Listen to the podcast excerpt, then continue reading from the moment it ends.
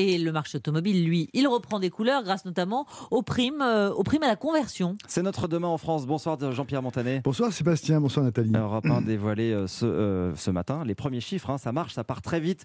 ces primes à la conversion, tout le monde ne pourra pas être servi d'ailleurs parce que ce nombre est limité. Oui, exactement. 50%, c'est l'estimation du soir. Hein, la part du quota de primes à la conversion déjà distribuée. Fin juin, on estimait leur nombre à 100 000 environ, soit donc la moitié du montant total plafonné à 200 000. Le mois dernier, près d'une voiture sur 5 s'est vendue grâce à cette prime.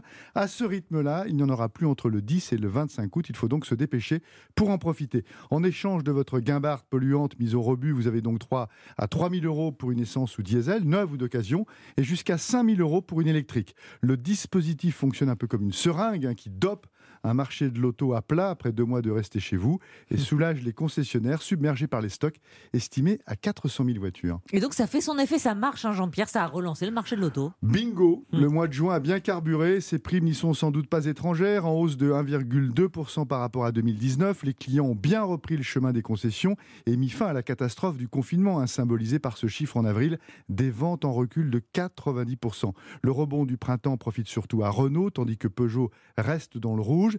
Sinon, succès dingue des voitures d'occasion, tout de suite disponibles et donc prêtes à sillonner les départementales pour un été en France. Boom spectaculaire aussi des voitures hybrides et un degré moindre des 100% électriques par le bonus écologique de 7000 euros. Après cette embellie, le secteur automobile redoute le contre-coup de la crise économique à la rentrée. Voilà pourquoi de nouvelles primes sont à l'étude avec le gouvernement, avec deux cibles en particulier, les voitures propres et les ménages les plus modestes. Merci Jean-Pierre Montanet. À demain.